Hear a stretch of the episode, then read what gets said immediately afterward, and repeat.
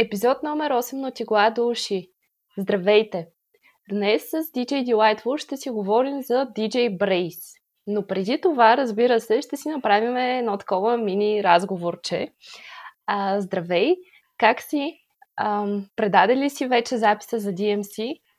Здрасти, Алекс. Да, срока мина преди а, почти седмица, така че всичко е предадено. Самите финали, между другото, ги отложиха с една седмица. И това се разбра чак днес, така че финалите няма да са следващата събота, а последващата събота на 12 юни. Но иначе всичко е точно. Готов съм с рутината и, и стискам палци, всичките палци възможни за себе си. Имаш и всички наши подземни палци, както и предполагам на цяла България. И с нетърпение чакаме финалите да видим какво ще се случи. Предлагам вече да се гмурнем в а, дълбоките води. А, преди да започнем обаче да си говорим конкретно за Брейс, какво би казал за канадската диджей сцена? А, канадците са супер силни и има много любимци сред тях.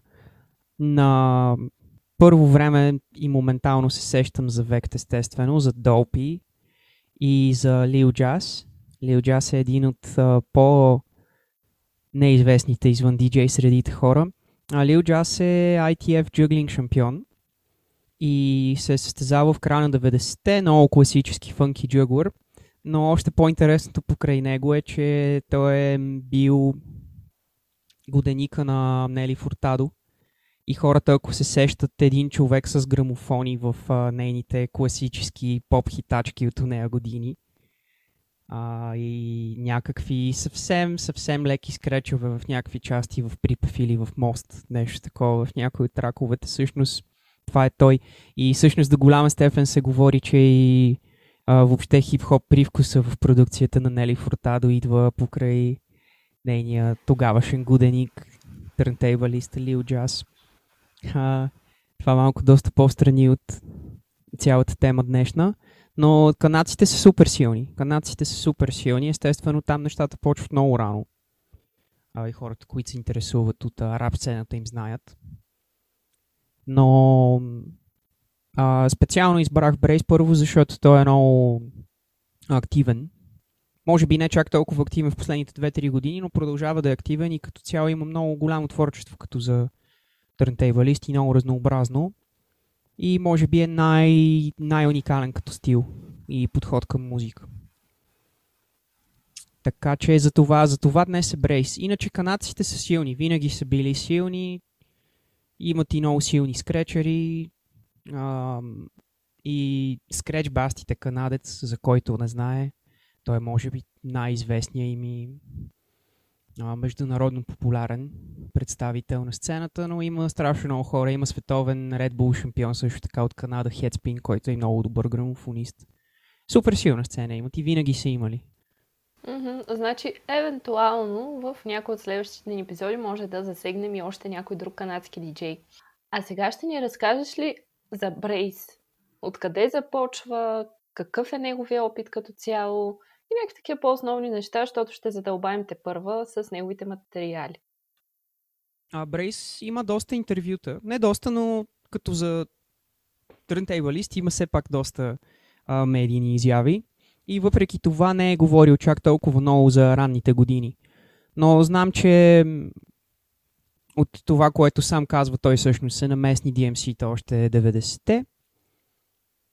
А как, защо конкретно е започнало, какво го е вдъхновявало, дори къде от Канада е, нямам никаква представа. Но всъщност той очевидно се занимава много сериозно, защото 2004 до което видео ще стигна малко по-късно, вече показва едно много сериозно ниво.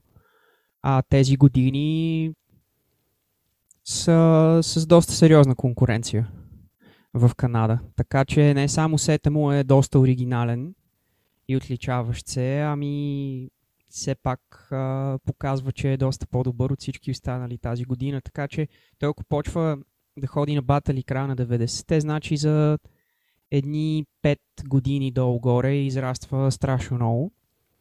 А пък факта, че дебютира като продуцент през 2005 вече с цял албум в колаборация с MC показва, че още от а, началото на века си се занимава сериозно и с битмейкинг. Тоест, кога най-рано е започнал с всичко, защо и как, не знам. Но това, което със сигурност си личи, е, че той още края на 90-те, и след това се занимава много-много сериозно. И с двете различни неща, и двата компонента. А ние реално това, с което започваме, е именно неговата, така да се каже, продуцентска кариера.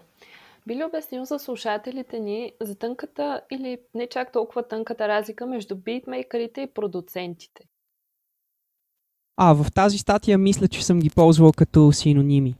Не съм дори до край запознат специално кои хора в средите държат на разликата между тези термини.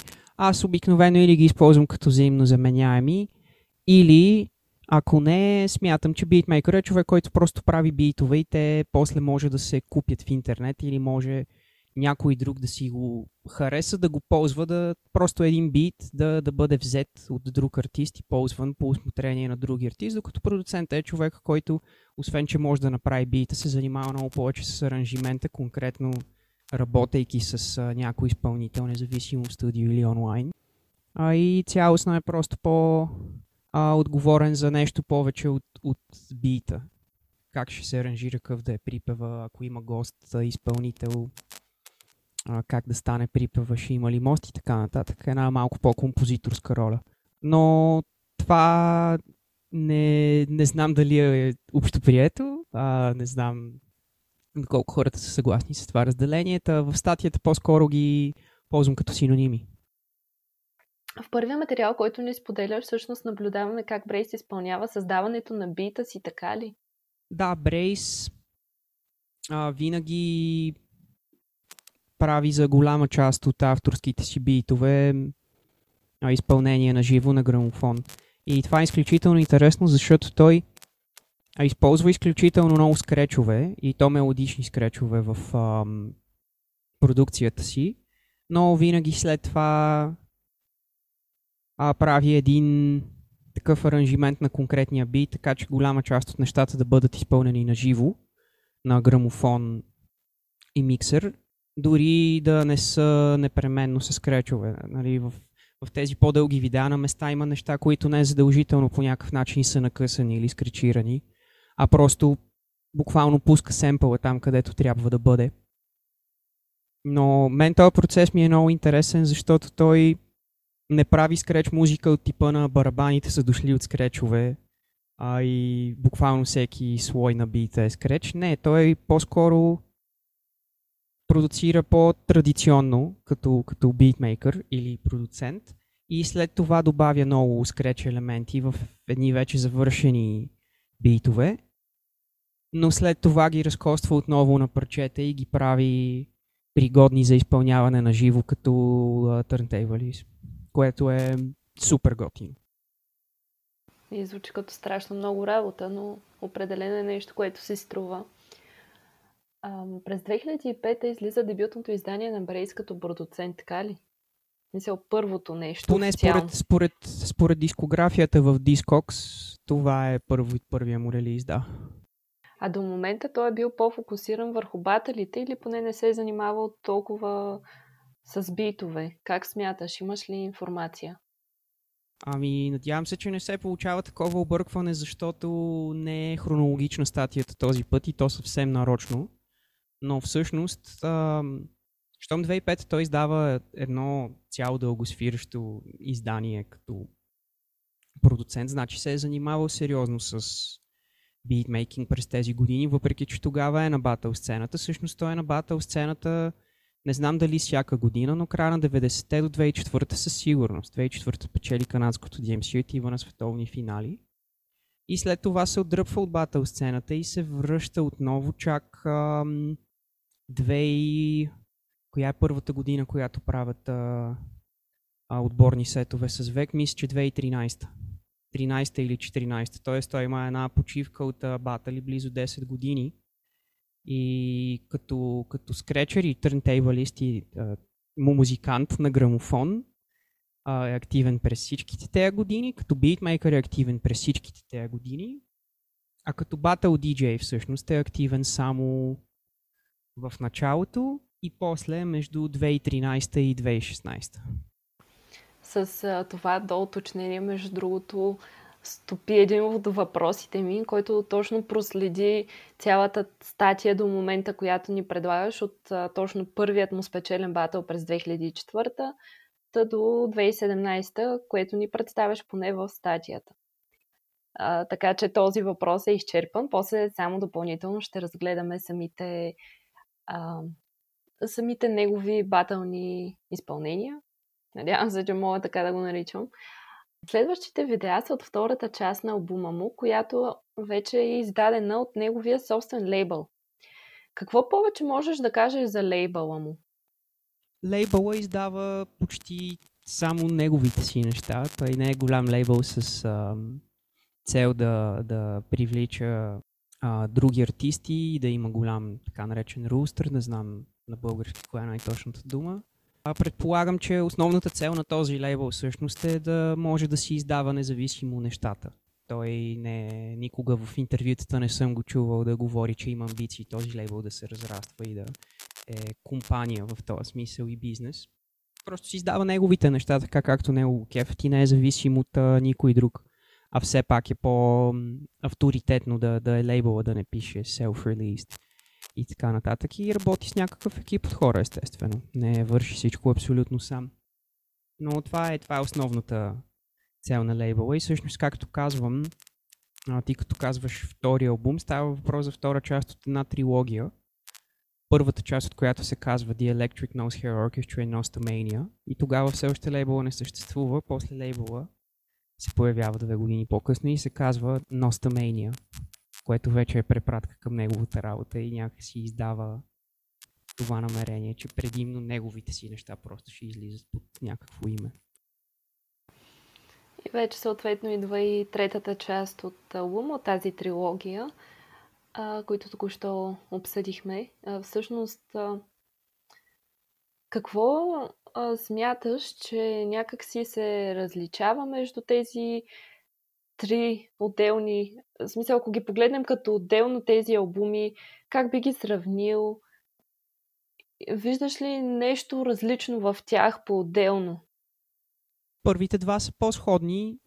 Третия, който самия той казва, че е по, много по-доизпипан и по-внимателно планиран, според мен по-малко има за цел да е а, технически впечатляващ. Той е малко по-изчистен от към скречове. А, самите парчета, част от тях са малко по не толкова многопластови, но въпреки това много изпипани като звук. В първите два, според мен, е имал повече амбиция да, да освен да изрази себе си, да покаже някакси абсолютно пълния си потенциал и като търнтейбалист, и като битмейкър, докато третия на мен поне ми звучи повече като албум, в който е смятал и е усещал, че няма какво повече да доказва. И иска да е една идея по-минималистичен и вътре да влезе единствено това, което има нужда. Но най-якото на тази трилогия е, че тя е ам, освен много интересна музика, е доста концептуална по няколко различни начина. Първо това, което той самия коментира е, че името е ужасно странно, но въпреки това музиката не е психеделична, както може би някои хора биха помислили, правейки някакви препратки с този тип има на група. Второ, то не е оркестър, защото това е брейс соло, плюс понякога китари на един немски трип-хоп артист Кабаняк. А, трето, обложките като визия не бих казал непременно, че съвпадат с това, което човек си представя като чуе името на бандата. И, и Брейс коментира, че част от идеята на това нещо е да издаде един продукт, който не влиза в абсолютно никаква позната а, отъпкана пътека и линия. Тоест да няма възможността за нещо предварително а, лесно разбираемо и създаване на някаква нагласа у слушателите. И защо е така това? Защото той коментира, че твърде много от днешната музика, защото е толкова а, трудно с конкуренцията и е толкова свиреп музикалния бизнес. И особено за независими артисти нещата са доста сложни. Има твърде много музика, която предварително си мисли как трябва да изглежда, как трябва да е пакетирана. А, и това диктува до такава степен вече и, и, и визията на албума, името на албума, името на групата, че а, се убива и нещо от креативния процес. Това е неговия коментар е нещо, с което аз съм много съгласен. А, когато предварително ти си мислиш кой би се интересувал от това, на кого да го представиш, как то да изглежда и да е тип продукт, който ще достигне евентуално максимално многото публика, която би се интересувала от него. Това не са само, сами по себе си лоши аспирации, но ако те се намесят в креативния процес и ако те предхождат креативния процес, това изменя много просто самото творчество.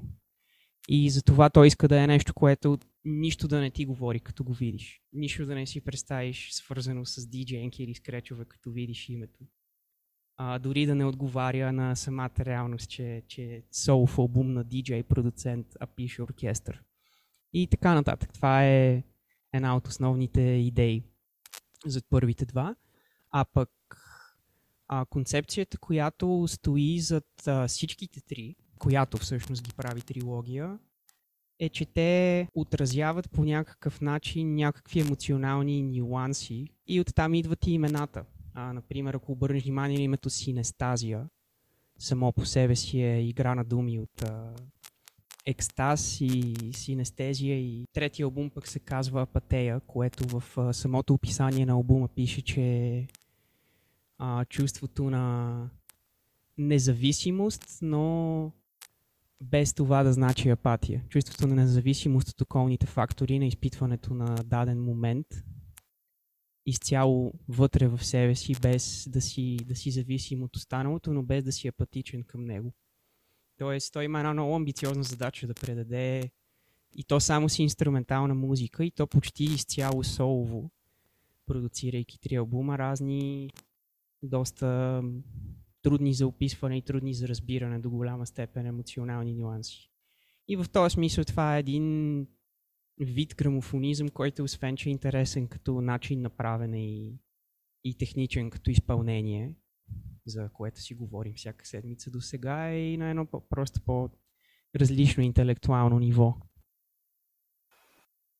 И това го, това го отличава супер много. Просто е уникален целият проект. Но за, за, да, за да го разбере човек по такъв начин, предполагам, че все пак трябва една малко допълнителна информация и а, част от тези неща ги знам, защото един приятел ми е показвал Nose Hair Orchestra in Synesthesia, албума на Плоча. И там пише част от а, това, което разказах току-що. А, що за емоционален нюанс в човешката душа е синестазия по принцип, защо албума се казва по този начин.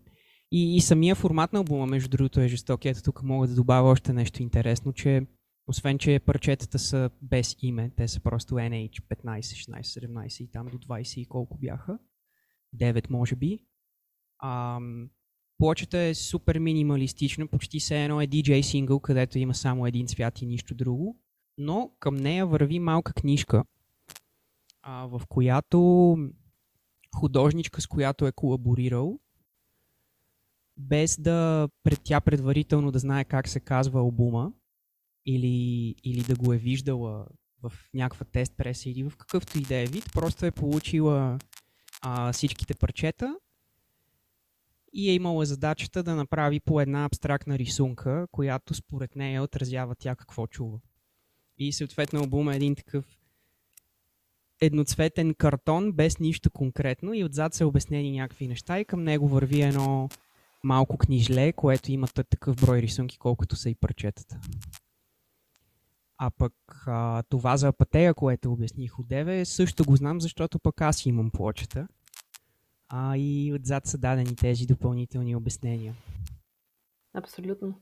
А, самия факт, че той по такъв начин държи да си изпипа продукта, ако мога сега така да го нарека, показва едно страхотно отношение и към това, което правим към публиката. Първо, защото това не би си го взел именно заради, в кавички го казвам, скучния му вид. Не би си го взел някой случайен човек. Това ще го вземе само човек, който първо е запознат именно с него. И второ, може би човек, който е ценител наистина и който също така знае това, което ти току-що ни казат. А е много ценно това нещо, защото така изкуството му няма да се превърне в нещо посредствено, а ще остане като нещо с много по-голяма стойност, нещо, което не е целяло да стане, не е правено за масата.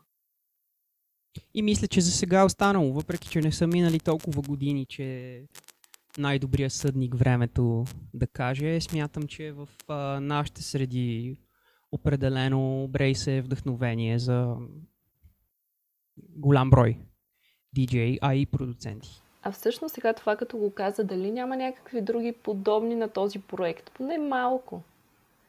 Може би като идея или пък като представяне. В неговата дискография или Не. просто друго, за което се сещам подобно? Друго в цялата DJ сфера. Не мисля. В момента поне не се сещам. Окей. Okay. Ами нека да преминем, в смисъл да прекратим темата с битовете за момента, за да продължим към следващият материал. Освен ако нямаш какво друго да допълниш, защото очевидно тук попадахме на някоя доста голяма мина. Мисля, че всичко останало е вече описано в а, статията и там съм казал по едно-две изречения за конкретните а, парчета и видеа, които съм избрал така че може да преминаваме нататък. Може би само ще се спра съвсем набързо на а, този цял микс, който е част от негово гостуване в радиопредаване, а, който съм споделил. И ако не става ясно от статията, да кажа, че там, понеже това е един по-скорошен микс, той там представя доста по-нови неща. В този микс не си спомням в момента, но има много малко парчета от тази трилогия, която обсъждахме до сега и много повече или по-стара негова работа, която е по-непозната за сметка на това, или доста по-нова, защото той всъщност от Тапатея насам има още два албума и няколко нови ремикса отделно издадени през неговия собствен Бенкемп. А, така че ако на хората им е станало интересно това, което до сега говорихме за трилогията, нека да си намерят тези албуми. Вероятно са някъде по стриминг платформите. И този микс всъщност е с а, нещо като допълнение към а, основната част, бих казал. Тоест, препоръчвам горещо трите албума. Electric Nose Hair Orchestra и третия, който е Патея, който е само под името DJ Brace. И оттам нататък, ако хората се изкепват, нека да чуят този микс, който всъщност той сам прави а, представителна извадка на всичко останало от а, продуцентското му творчество. При мен, между другото, се получи, получава се нещо точно обратно, защото а, когато слушах материалите, които си ни дал и когато стигнах до този микс, и ми стана много интересно да го чуя целия. В същото време имах да върша някаква домашна работа. Та пуснах си го и честно казано, почти даже да не кажа съвсем няма хип-хоп звучене, обаче нещо толкова приятно и готино да го слушаш докато правиш нещо, а и не само. И така че да, препоръчвам го да го чуете. Може би наистина е хубаво първо да се чуе албума, след това микса, но няма значение, слушайте го, защото кара човек да се чувства много готино, предразполагаща е музиката, понякога в някои моменти ти идва да си потанцуваш, в други не точно. И така, Супер готино е просто. И в такъв случай да преминаваме към батъл нещата. Давай направо. Обсъждай ги едно по едно както искаш, тъй като мен тук вече въпросът ми стана ясно, че замина. Ами 2016 сета от DMC Online е меко казано култов. Аз вече се занимавах тогава, както вероятно знаят поне някои от нашите слушатели. Всъщност следях онлайн DMC-то през 2016 и а, Брейс като изкочи с този сет, а, всички останахме с паднали чернета. Буквално. Има няколко препратки към неща, които сме говорили минали седмици и мисля, че ще започна от там. Първо, сетъпа, както хората могат да видят, е необичайен. И не е просто два грамофона и миксер. Защо е това? Защото DMC Online е един от форматите, които не поставят никакви ограничения в сета, който можеш да ползваш. И една от миналите седмици коментирахме, че това прави формата първоначално интересен, защото повечето хора, не всички, но повечето хора, които печелят, използват нещо, което всъщност би им било забранено на същинските световни финали на събитието, където сетъп трябва да е уеднаквен. И евентуално може да си имаш избор просто на миксер. Ам... Но голяма част от този сет е възможен единствено и само заради машините, които използва. А, в този смисъл той като победител на онлайн DMC световен шампион, може да отиде директно на световни финали, но на световни финали той прави един пак много добър сет, но по-типично батъл звучащ, малко по не вдъхновяващ, честно казано, и то е точно заради това, че там не може да използва този сетъп. И другата връзка с неща, които сме говорили преди е левия грамофон, който е Vestax Controller 1, за който си говорихме когато говорихме за Луди. И всъщност три неща, освен цялостно, че сет е уникален, супер труден, но и супер музикален, има три неща, които никога не са правени на DMC. Никога не е използван Vestax Controller 1 на DMC, а използване само на ITF. А, и в uh, DMC все пак Vestax грамофоните са забранени и откакто се появява онлайн, може всеки да си ползва каквото си иска. Така че Брейс е първият човек, който решава, че ще включи този уникален грамофон в uh, DMC състезание в негов сет. А, друго нещо, което той прави за първи път а, е beat juggling, в който се използват а, много активно бутоните, така наречените Q points, които ти позволяват да скачаш с едно натискане на бутон на различни места в парчето, което използваш или бит, който използваш. Което сега е по-лесно, защото по-новото поколение миксери а, започнаха да бъдат с интегрирани бутони в стил MPC или в стил MIDI контролер за битмейкъри, т.е. бутоните са големи и са предвидени за drumming и за по-продуцентски тип умения като цяло а, за изпълняване на битове на живо, докато този миксер тогава а бутоните са му супер малки. И хората, ако се загледат в тази част, която всъщност е с двете ръце на два грамофона. Той прави един хибриден стил джъглинг, но а, цъка доста от бутоните. Тези бутони всъщност са Q points на Mixer Range 62. И той е първият човек, който прави такъв тип джъгъл. Всъщност. И част от джъгъл, с който спечелих uh, Noob Supremacy и после доразвих и използвах за DMC IDA е именно такъв стил джъглинг, в който ти взимаш някаква класически вид джъглинг техника, която разбива бита по даден начин, но за да скочиш до места в парчето, които иначе не са ти достъпни чисто физически, само с въртене напред или назад, използваш бутон. Така че моето най-ранно вдъхновение за такъв тип джъгъл е, е този сет.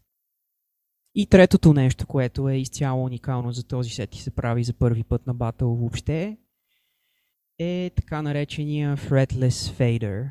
И вече се отправяме към това, което е най-в дясно на масата.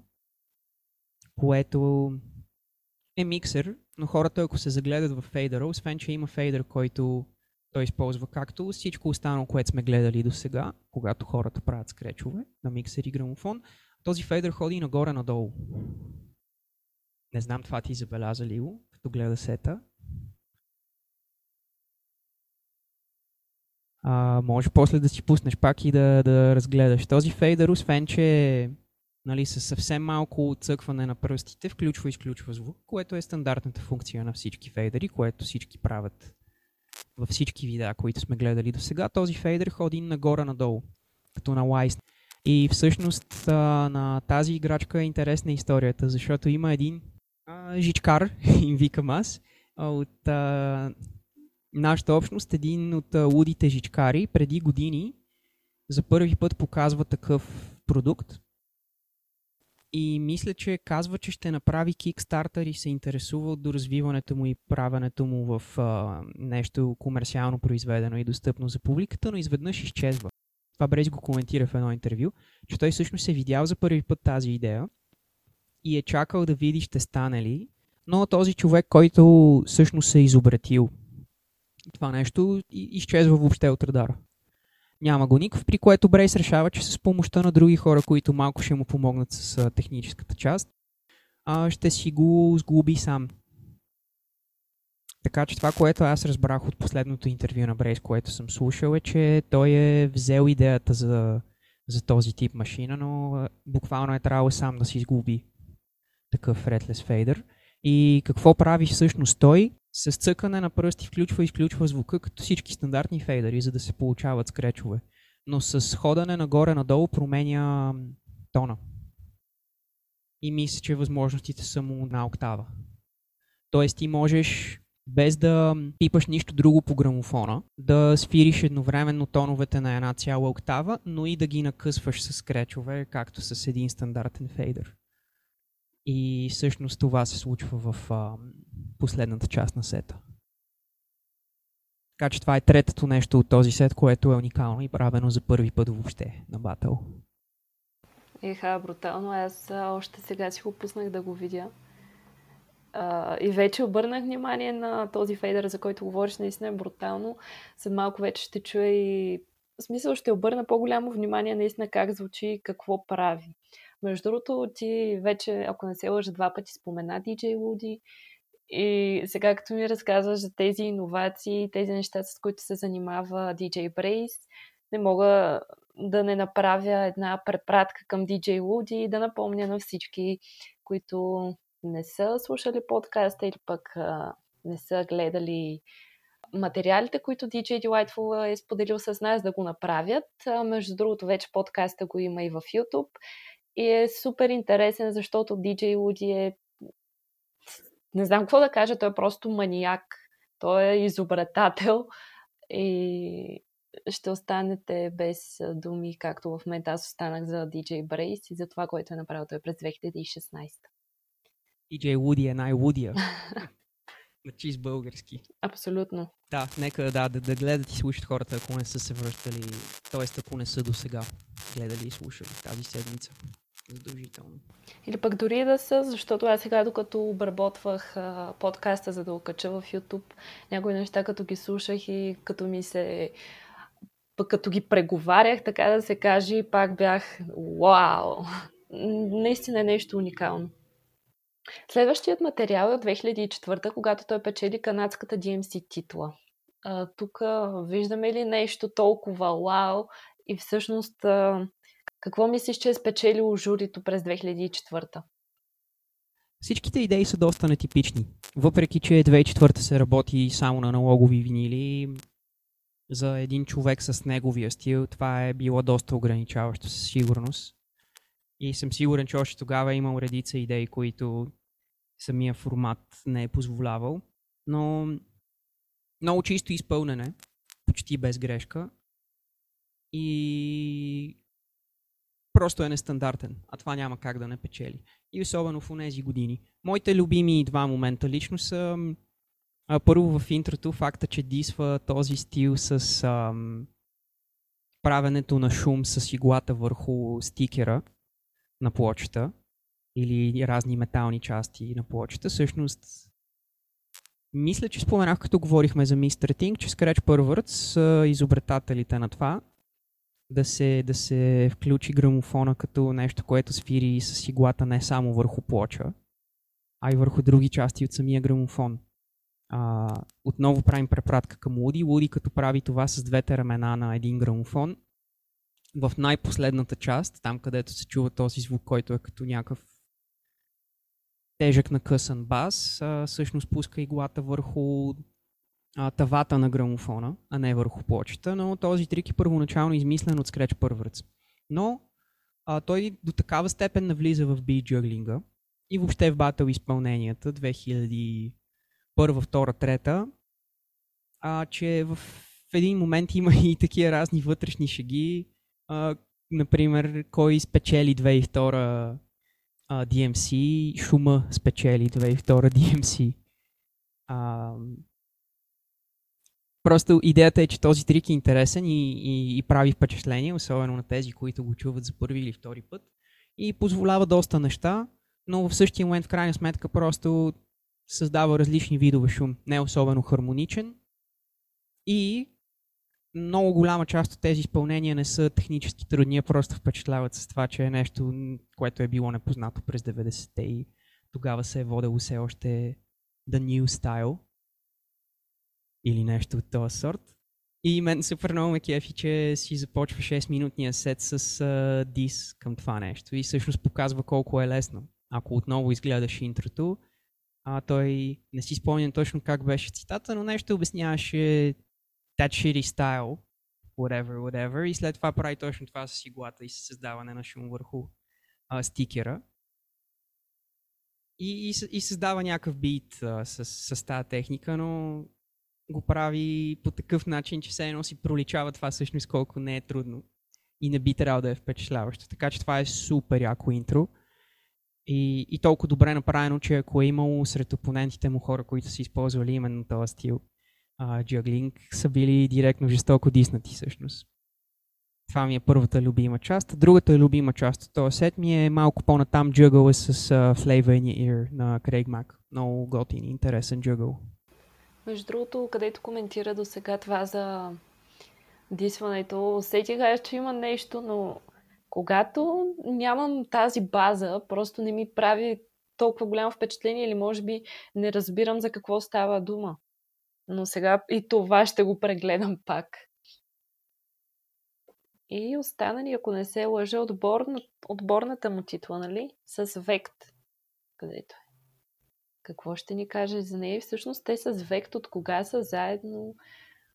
А, нямам представа. Те може и да са се познавали от преди това. И двамата са канадци.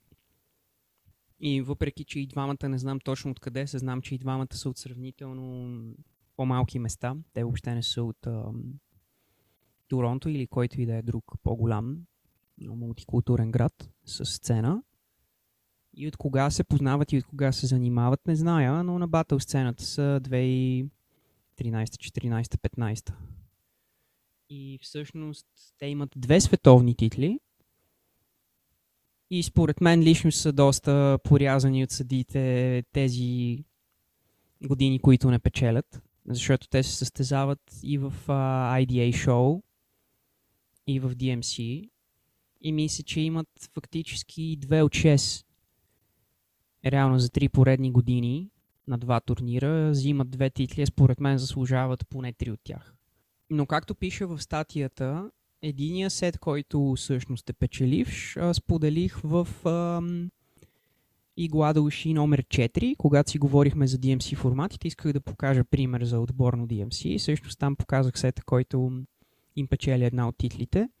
Докато това видео, което съм дал тук, а, не, не е от самото участие, в който иде от баталите, въпреки че е материал, който е ползван в баталите.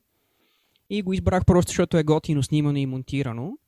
Но те използват част от най-готиния си най-фънки батъл материал, за да направят едно видео за DJ City. Платформата DJ City е една от най-големите за не само за трънтейвалисти и скречери, ами и за DJ като цяло. След като обсъдихме сега тези три видеа с неговите батали, с неговите участия в батали, съответно те са от, с толкова голяма разлика помежду си, все пак 2004-2016. как би коментирал неговото развитие? Накратко в батъл периода 2013-16, когато печели титлите, а, продукцията е много широко застъпена. През 2004 в крайна сметка той единствено може да ползва винили и ползва не само, но предимно разни доста познати неща и за да направи някакъв биджъгник или някакъв трик му трябва две копии от същата песен и съответно сета от съвсем друг тип. В ам, отборните сетове с Вект. На места има някакви а, флипнати, ремиксирани на живо популярни неща, но повечето работи са или негова авторска музика, която вече е изпълнена на живо и а, дообогатена с а, триковете и скила на Vect. Или дори да има познати семпли, в крайна сметка пак има някакъв създаден изцяло авторски наживо бит, поне като основа. А, предимно. Така че без да се опитва да ползва продукцията като патерица, за да наваксва за DJ умения, което има хора, които правят, което, които правят това. А, все пак в а, тези сетове от по-новите години много си личи, че той е сериозен музикант и продуцент. И самите рутини са изградени така, че, че си личи, че ги е мислил човек, който прави музика и то на доста сериозно ниво. А не човек, който изцяло е влязъл в батъл филма и си мисли как трябва това да е успешно батъл изпълнение. Та, това, е, това е основната разлика.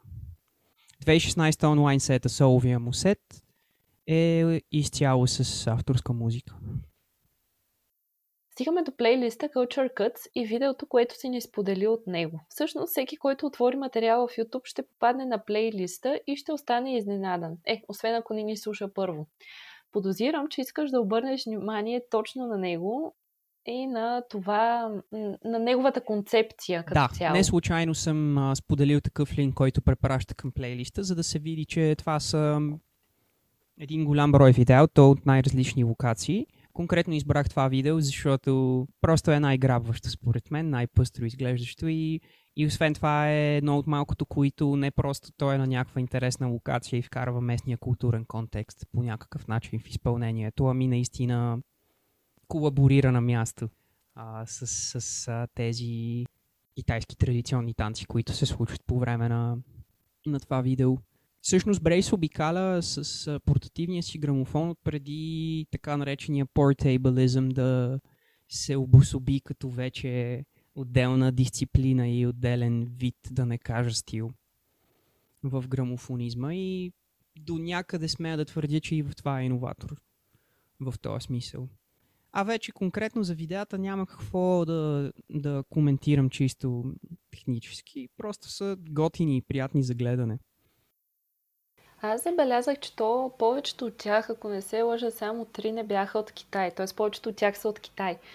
Имаш ли представа защо? Споделял ли е в някакво интервю някакво влечение към културата на Китай или просто защо е избрал именно тях? И всъщност четах под едно от видеята, че той има такова и дали там също са включени само тези китайски мотиви, които а, Брейс е пътува сам а, из Китай около два месеца. Аз се сещам, защото те, част от тези видеа излизаха докато той беше там.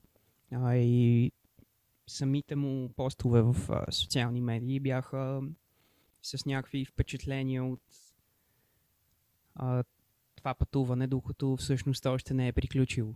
А, така че те бяха доста спонтанни и според мен изглежда доста спонтанно, но в плейлиста права си, че повечето са от Китай, но има и от други места. Има от Белизе, което е една от най-любопитните дестинации, а впрочем има и няколко от Австрия.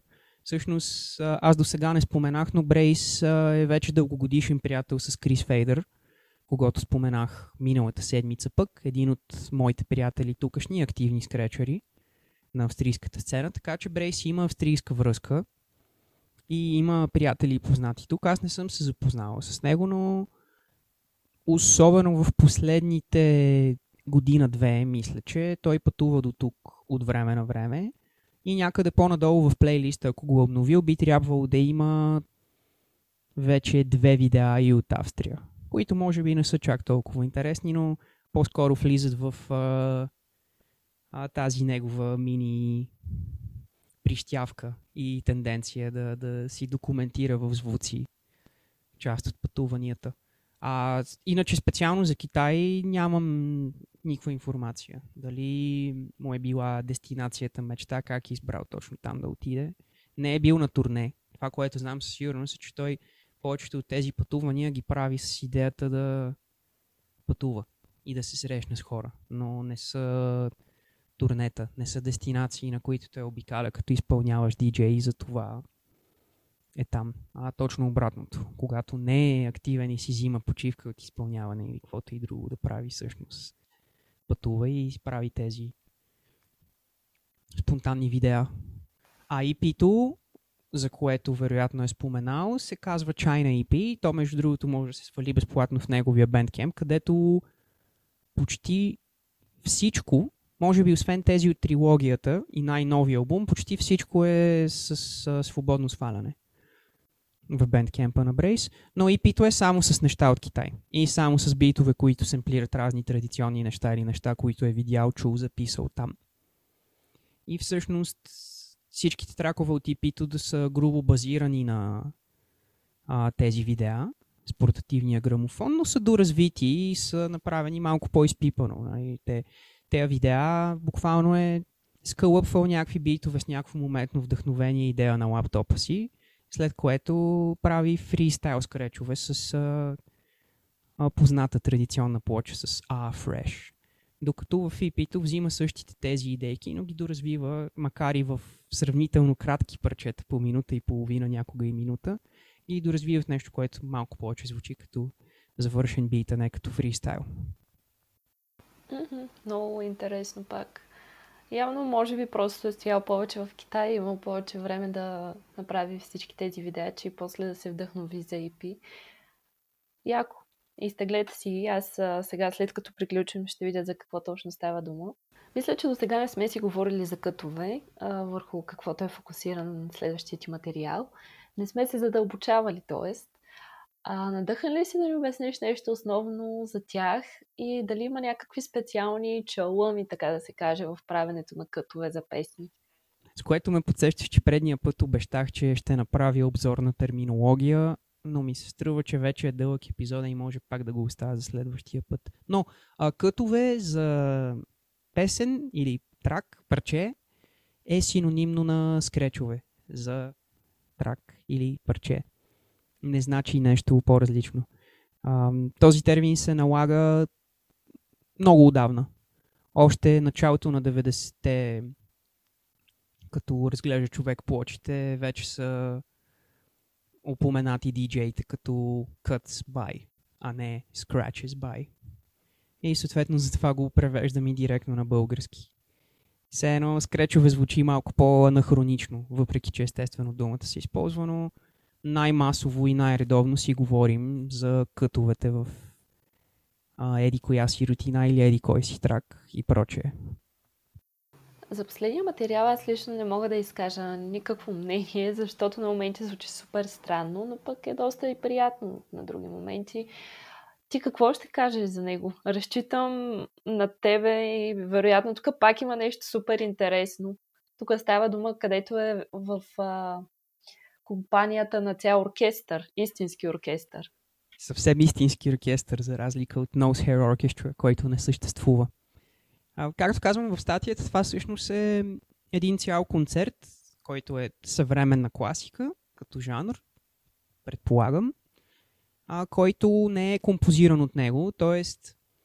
въпреки, че може би това е най- не традиционното и необичайно, особено на фона на това, което разглеждаме а, материалче до сега. То е първото, което пък от друга страна не е с а, негова музика.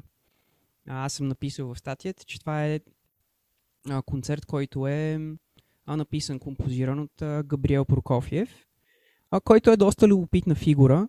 Той е диджей, но м- поначало е класически трениран музикант, руснак, а, с когото не съм особено запознат, но а, знам, че той е активен и като диджей, и като класически музикант, и композитор. И че има редица проекти, които по някакъв начин се опитват да сближат а, съвременната музика и клубната сцена а, с елементи на, на свирене и композиране на класическа музика. А как се е стигнало до това той да избере именно Брейс и защо е бил в Канада, не знам. За този проект не знам нищо повече от това, което пише в описанието на YouTube видеото. А пък това не е единствения по рода си проект, може би е един от най-най-добрите. През годините след 2007-2008 някъде се появява тази идея и аз не съм сигурен кой е първия, но по-популярни подобни неща са, например, Mr. Switch с Лондонския симфоничен оркестър – А, Scratch Bastet има също проект с а, мини оркестър, канадски състав, не си спомням името на бенда. Вече още един проект, за който според мен ще отделя време някой от следващите седмици. Има, ще видим как и защо, може би като бонус материал. Има един проект, който е с ам, изцяло а, съставения от грамофонисти оркестър. А, в този проект се създава едно като крайен резултат звучащо като класическо произведение парче, което е около 3 минутно, а, в което свират единствено около 20-25 диджея.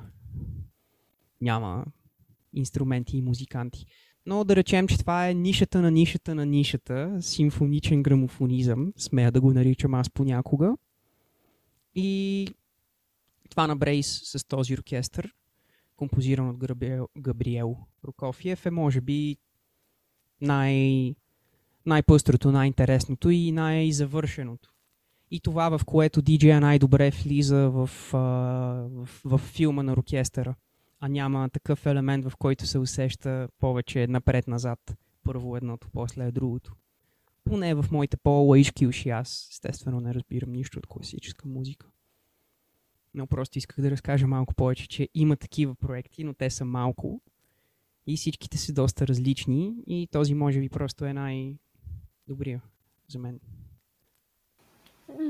Ами, а, няколко минутки преди един час от нашия разговор, може би е време вече да сложим край за днеска. Много ми се искаше да разбера повече за мита, че скареч диджеите са откраднали DMC и като цяло, може би наистина си направим един преговор на диджей термините, които сме обсъждали до сега, но може би наистина ще се наложи да ги оставим за следващия път. Въпреки това... О, вярно, да. Извинявай, че те прекъсвам. Аз вярно, че обещах не едно, две неща. Едното беше за термините, а другото беше за мита. Как скреч диджеите открадват DMC. Бе, знаеш какво? Това ще го разкажа сега. То не е толкова дълго. Ам, и защо смятам всъщност, че е интересно да го кажа пък и важно, защото аз това го научих от български диджей. Но после разбрах, че си съществува като мит и много хора го казват, че DMC, понеже значи Disco Mixing Club, е било състезание, което е таргетирало хора, които смесват плочи ам, и не са Scratch DJ. И в последствие обаче идват Scratch DJ-те и показват, че всъщност те са The Showmakers и някак си променят първоначалния замисъл на DMC и го завземат един вид. Защо това е мит? По няколко причини. Първо, DMC значи Disco Mixing Club не защото е трябвало да бъде състезание за миксиране на диско, а защото DMC е лейбъл преди да бъде организатор на състезания. DMC съществува от 82 или 3 и първата дейност на DMC, която впрочем мисля, че продължава и до сега вече в дигитален формат, е издаването на ексклюзивни ремикси или а, клубно ориентирани парчета на плочи. Издавали са и касетки, и дискове, зависи от формата, който е бил по-актуален през годините. Но Disco Mixing Club се казва така, защото е лейбъл, а не защото е състезание за смесване на диско. И това никога не е казвано и никога не е не е съществувало като факт. А, защо е грешно да се твърди, че Scratch DJ-та някак си го завземат? Защото DMC започва 85-та, на 85-та всъщност това не е световен финал. Аз не знам само една малка частичка от цялата история, защо има кръг в Швеция. А, защото на първото DMC някога а, третият сребърен медалист фактически е Роджер Турин, който е швед. Но това не значи, че е имал отделни кръгове и че той е имал клонове на различни места, а че просто се е провел с а, няколко различни региона в а, Великобритания и в Швеция. Или може би този човек от Швеция е живял в Великобритания. Не знам, наистина няма информация за това, но 85-та DMC-то а, не е световно. То е местно, национално, да не каже регионално, много по-малко по мащаб събитие. И въпреки това, човек, който печели Роджер Джонсън, всъщност а, има доста скречове в сета си. И никога не е някак си ставало въпрос, че това състезание не е таргетирало хип-хоп диджеи, че втората година го завземат хип-хоп диджеите. Всъщност първият DMC шампион, който не е световен шампион, защото DMC-то не е световно, е Роджер Джонсън от а, Великобритания, който е хип-хоп диджей, който използва доста скречове, но ги използва до толкова, доколкото може. Ам... И 86-та, второто DMC в историята и първото, което вече наистина е световно, защото има кръгове на различни места, има световни финали, е спечелено от DJ Cheese.